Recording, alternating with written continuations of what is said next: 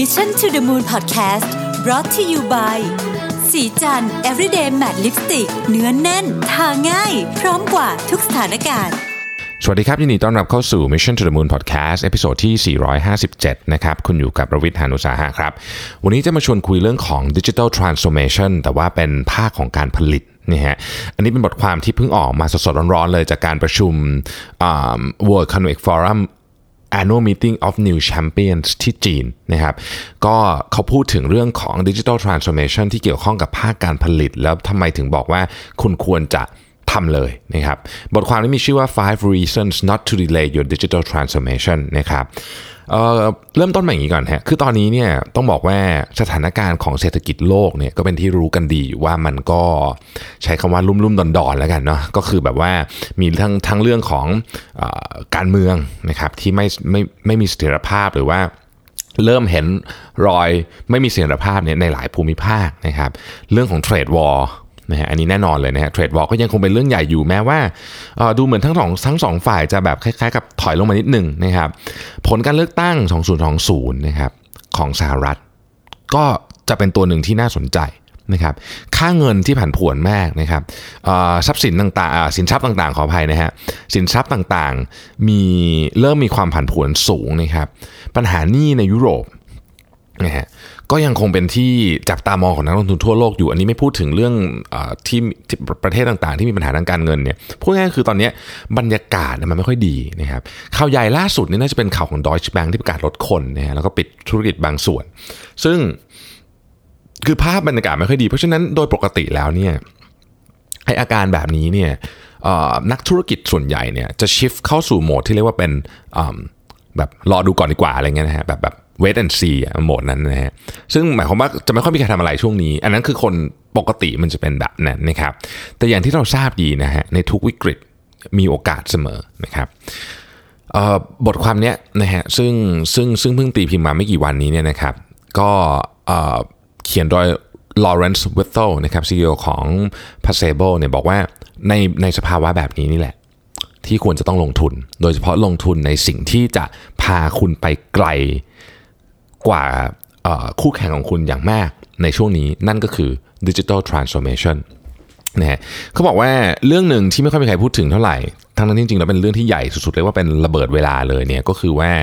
กำลังจะมีคนจำนวนมากเลยนะครับที่กำลังจะออกจาก Workforce ไปก็คือ Baby Boomer นั่นเองนะฮะปัจจุบันนี้เนี่ยเฉพาะในสหรัฐอย่างเดียวเนี่ยนะครับมี Baby Boomer เนี่ย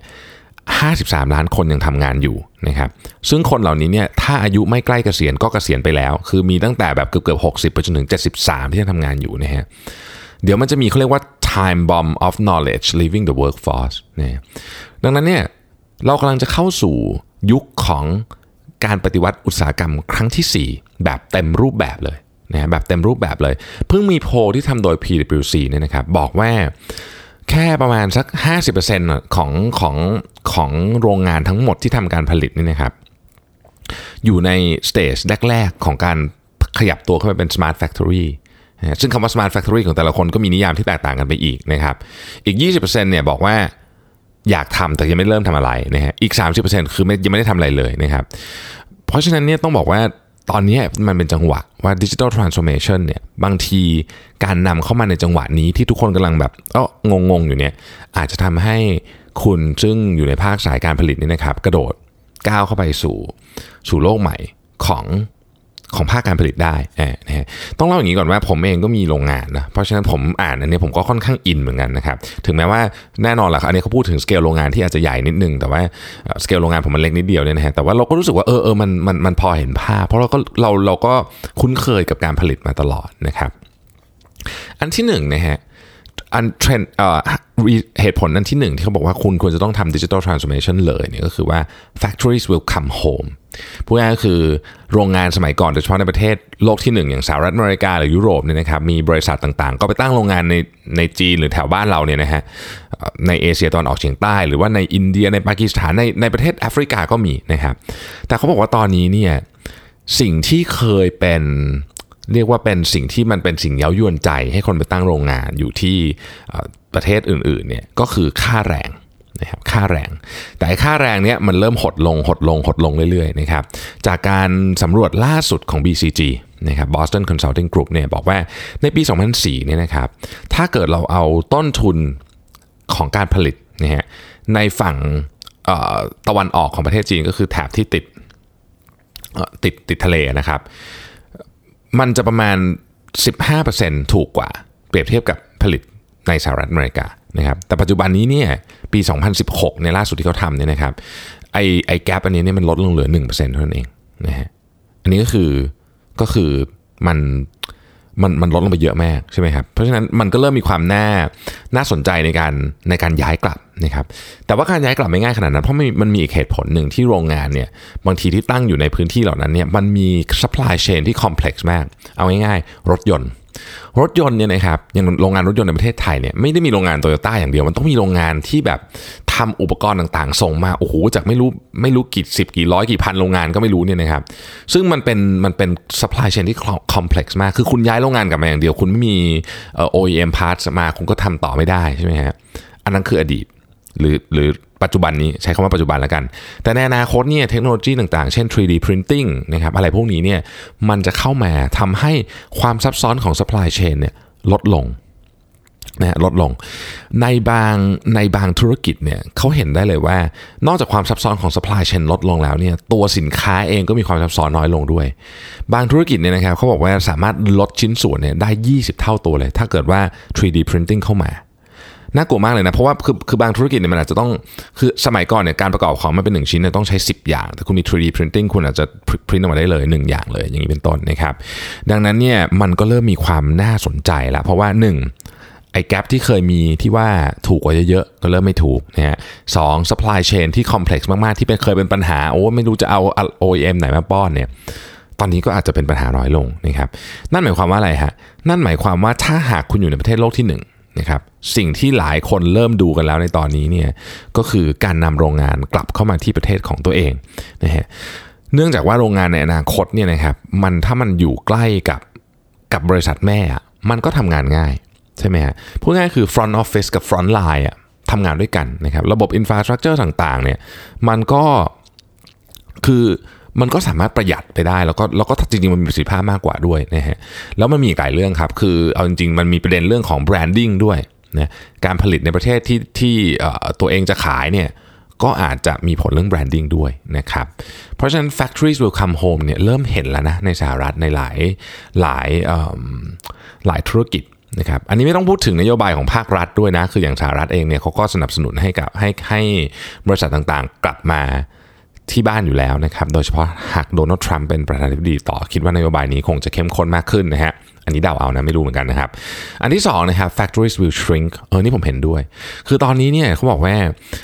ในอดีตเนี่ยนะฮะถ้าเกิดว่าเราต้องการทำโรงงานเนี่ยทุกอย่างมันต้องใหญ่ไปหมดเนี่ยแล้ว supply chain แล้วก็ซับซ้อนเหมือนที่กล่าวไปเมื่อกี้แต่ปัจจุบันเนี่ยโรงงานใหม่ๆเนี่ย footprint มันมันน้อยลงมากเราสามารถเรียกได้เป็น localized micro factory อะไรก็ยังว่าได้นะครับคือตอนนี้เนี่ยเนื่องด้วยเทคโนโลยีต่างๆนะครับ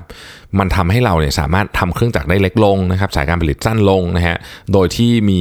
capacity เหมือนเดิมนะครับอย่าง Amazon เนี่ยก็ทำให้เห็นแล้วว่า fulfillment center เนี่ยไม่ต้องใหญ่ในสมัยก่อนใหญ่มากนะครับเดี๋ยวนี้ทำเล็กๆ ก็ได้นะฮะแล้วก็อีกอย่างนึงก็คือว่าไอ้พวกนี้เนี่ยเนื่องจากว่ามันมีพื้นที่จำนวนมากที่หายไปจากห้างสรรพสินค้าชานเมืองขอบเมืองหรืออะไรเงี้ยมันทำให้เป็นพื้นที่ที่เหมาะมากกับการเอาโรงงานที่เป็น high value คือโรงงานที่เล็กแต่มีแต่มีเขาเรียกว่าอะไรมีมูลคุณค่าสูงในการผลิตเนี่ยเอาเข้ามาอยู่ตรงที่ที่มันหายไปเหล่านี้นะครับเอ่อสิ่งที่สิ่งที่เราควรคิดในฐานะถ้าเราอยู่ในอุตสาหกรรมการผลิตเนี่ยคือว่าหน้าตาของ product จะเป็นยังไงนะครับเทคโนโลยีอะไรที่เราควรจะนำมาใช้ในการทำให้โรงงานเรามันเล็กแต่มีประสิทธิภาพสูงนะฮะแล้วก็คนแบบไหนที่เราอยากจะได้เข้ามาในโรงงานเนี่ยคือพวกนี้เนี่ยเราอาจจะเราอาจจะคิดถึงว่าโอเคโรงงานของเราเนี่ยเป็น prototyping plan ไหมเสร็จแล้วเราก็ค่อยไปทำที่อื่นต่อหรือคือมันมีมันมีวิธีคิดที่ทำได้เยอะแยะมากมายเต็มไปหมดเลยนะครับอันที่สามคือ the number of product variations เนี่ย will be the new norm นะหรือ เอส เค ยู explosion will be new norm ขออภัยนะฮะ เอส เค ยู explosion คืออะไรนะครับคือปัจจุบันนี้เนี่ยเทรนด์โลกเลยเนี่ยคือการ customize เนี่ย customize ดังนั้นเนี่ยเทคโนโลยีมันมานะครับ ทรี ดี printing เอ่ยอะไรเอ่ยเนี่ยอย่างเครื่องสำอางเนี่ย customize กันเยอะแล้วนะครับตอนนี้เนี่ยซึ่งทำให้เราสามารถทำในสิ่งที่เราไม่เคยทำได้มาก่อนอาทิสมมติเราอยากทำลิปสติกสักพันสีให้คนเลือกสีที่เหมาะกับตัวเองก็ทำได้นะครับทำได้อันนี้คือคำว่า เอส เค ยู explosion สมัยก่อนลิปสติกมีสามสิบสีก็เยอะแล้วนะฮะเอ่อ เอส เค ยู explosion เนี่ยมันเป็นไปได้โดยที่ไม่ไปเพิ่มคอสมหาศาลก็เพราะว่ามันมีเทคโนโลยีใหม่ๆเข้ามาที่เราไม่เคยมีมาก่อนนะครับโดยเฉพาะไอ้กลุ่มตระกูล printing นี่แหละนะฮะดังนั้นเนี่ยสิ่งที่เกิดขึ้นกับโรงงานเนี่ยเป็นเขาใช้คำศัพท์ว่า infinitely flexibility ผมผมชอบคำนี้นะคือคือมันจะ flexible มากๆคือประจุถ้าใครเคยทำโรงงานจะรู้ว่าหนึ่งในปัญหาหนึ่งของโรงงานก็คือ เอ็ม โอ คิว อะไรเงี้ยต้องสั่ง minimum เท่านี้นะคุณถึงจะรันเครื่องแล้วคุ้มอนาคตเนี่ยไอ้พวกนี้จะเริ่มหายหายไปนะครับดังนั้นสิ่งที่เราควรจะคิดก็คือว่าอะไรเป็นเป็นสิ่งที่ลูกค้าเราอยากได้เพราะไอ้การคัสตอมไมซ์มากเกินไปก็มีประโยชน์นะคือคือบางอย่างเนี่ยไม่ต้องคัสตอมไมซ์เยอะก็ได้เราคงไม่ได้อยากได้ชื่อเราในขวดนมทุกขวดอะไรแบบนี้หรอกมั้ยคืออันนั้นก็อาจจะเกินไปแต่ว่าพูดถึงอ่ะเราก็ต้องดูว่าสิ่งที่ลูกค้าอยากให้เราคัสตอมไมซ์เนี่ยมันเป็นประมาณไหนนะครับเราจะได้ดีไซน์เอ่อ capacity ให้ให้ให้ให้เซิร์ฟเขาได้ให้เซิร์ฟลูกค้าได้เทคโนโลยีเอ่ยเอ่อขนาดโรงงานเอ่ยไซส์ไลน์ผลิตเอ่ย เอส เค หรือแม้แต่ เอส เค ยู เองหรือ level of flexibility ของ เอส เค ยู เองเนี่ยมันก็ควรจะต้องมาจากโจทย์ของลูกค้าก่อนนะครับแต่ตอนนี้ option มันมีแล้วประเด็นนี้จะบอกตรงนั้นก็คือเรามี option ที่สามารถที่จะทำสิ่งที่เรียกว่า เอส เค ยู explosion ได้นะฮะข้อที่สี่เขาบอกว่า the experience labor shortage will get worse นะครับ experience labor เนี่ยก็คือคนที่มีสกิลสูงๆในการทำงานนะครับซึ่งไองาน manufacturing ในอนาคตเนี่ยมันจะเป็นงานที่อาศัยสกิลที่ซับซ้อนมากยิ่งขึ้นนะครับต้องบอกว่าสกิลแกปตรงนี้เนี่ยก็มีค่อนข้างใหญ่ดูแล้วนะฮะ Deloitte บอกว่าสกิลคนที่เขาเรียกว่าอะไร advanced manufacturing job เนี่ยมันจะมีสกิลแกปก็คือความต้องการกับสิ่งที่ตลาดแรงงานสามารถฟีดให้ได้เนี่ยอยู่ประมาณ สองจุดสี่ล้านตำแหน่งในระหว่างปีสองพันสิบแปดถึงสองพันยี่สิบแปดนะฮะหมายความว่าคือคนมีไม่พอนะครับคนที่ที่มี advanced skill เนี่ยมีไม่พอซึ่งมันมี impact ต่อเศรษฐกิจประมาณ สองจุดห้าล้านล้านเหรียญสหรัฐคือใหญ่มากนะครับในเรื่องของสกิลแกปในอนาคตเนี่ยโรงงานเนี่ยมันจะเป็นเป็นอะไรที่ใช้กลยุทธ์ในการดำเนินงานมากคือคือเครื่องเครื่องมือจะไม่เยอะนะเครื่องมือจะไม่เยอะแต่ว่าคนที่ควบคุมเครื่องเครื่องมือพวกนั้นเนี่ยจะต้องมีความสามารถหลากหลายมากๆนะครับแล้วก็เข้าใจมีสกิลสูงมากไฮเทคคือคือเข้าใจเทคโนโลยีอย่างมากนะครับดังนั้นคนเหล่านี้เนี่ยในในตลาดยังมีไม่เยอะพูดง่ายคือคนที่อยู่ในในสายงานผลิตเนี่ยต้องเป็นเทคซาวีมากๆนะครับซึ่งมันต้องอาศัยเวลาเทรนครับมันไม่สามารถทำมาได้เลยนะครับนี่ก็เลยเป็นปัญหาว่า experience labor เนี่ยซึ่งปัจจุบันนี้ก็มี shortage อยู่แล้วเนี่ยมันสถานการณ์มันจะแย่ลงนะครับอันสุดท้ายคือ workers will need to be more connected นะฮะในอนาคตเนี่ยคนแต่ละคนที่ทำงานในโรงงานเนี่ยนะครับสายการผลิตเนี่ยจะเหมือนกับคล้ายๆกับเป็นแม่ทัพของหุ่นยนต์ย่อมๆเลยล่ะเป็นกองทัพย่อมๆของตัวเองนะครับแล้วก็ต้องต้องสามารถที่จะสื่อสารกับหุ่นยนต์และคนอื่นได้แบบ real timeเพราะว่าอุปกรณ์พวกนี้เนี่ยมันจะใช้งานได้ดีก็ต่อเมื่อคนใช้เนี่ยเข้าใจและใช้มันได้อย่างเต็มประสิทธิภาพมันคอมเพล็กซ์มากมันแพงมากแต่ถ้าเกิดคนใช้ใช้ไม่เป็นก็ไม่มีประโยชน์นะครับดังนั้นเนี่ยสิ่งที่เกิดขึ้นในโรงงานเนี่ยจึงไม่ใช่การทำแบบสมัยก่อนคือทำวนไปวนมาแต่จะกลายเป็นสิ่งที่เรียกว่า surgical precision คือต้องแม่นยำสุดๆไปเลยเนี่ยนะฮะดังนั้นเนี่ยในอนาคตเนี่ยเราจะเริ่มเห็นโรงงานที่มี feedback loop เร็วมากนะเร็วแบบเร็วเกือบแทบจะเรียลไทม์เลยนะครับแล้วก็เทคโนโลยีทุกอย่างเนี่ยจะถูกใช้เพื่อการสื่อสารระหว่างคนกับคนด้วยกันด้วยและคนกับหุ่นยนต์ด้วยกันและหุ่นยนต์กับหุ่นยนต์ด้วยกันนะครับและหุ่นยนต์กลับมาที่คนคือมันจะวนอยู่อย่างเงี้ยในโรงงานดังนั้นเทคคือคือในอนาคตโรงงานเนี่ยคนที่อยู่ในนั้นก็จะเป็นเทคพีเพิลเหมือนกันนะครับแต่ว่าจะทำงานกับฮาร์ดแวร์เยอะหน่อยเท่านั้นเองนะฮะทั้งห้าเทรนด์เนี่ยผมขอทวนอีกครั้งหนึ่งนะฮะเออห้าเหตุผลนะฮะบอกว่า uh, factories will come, uh, factories will come home นะครับ factories will, will shrink นะฮะ uh, three the numbers of product variations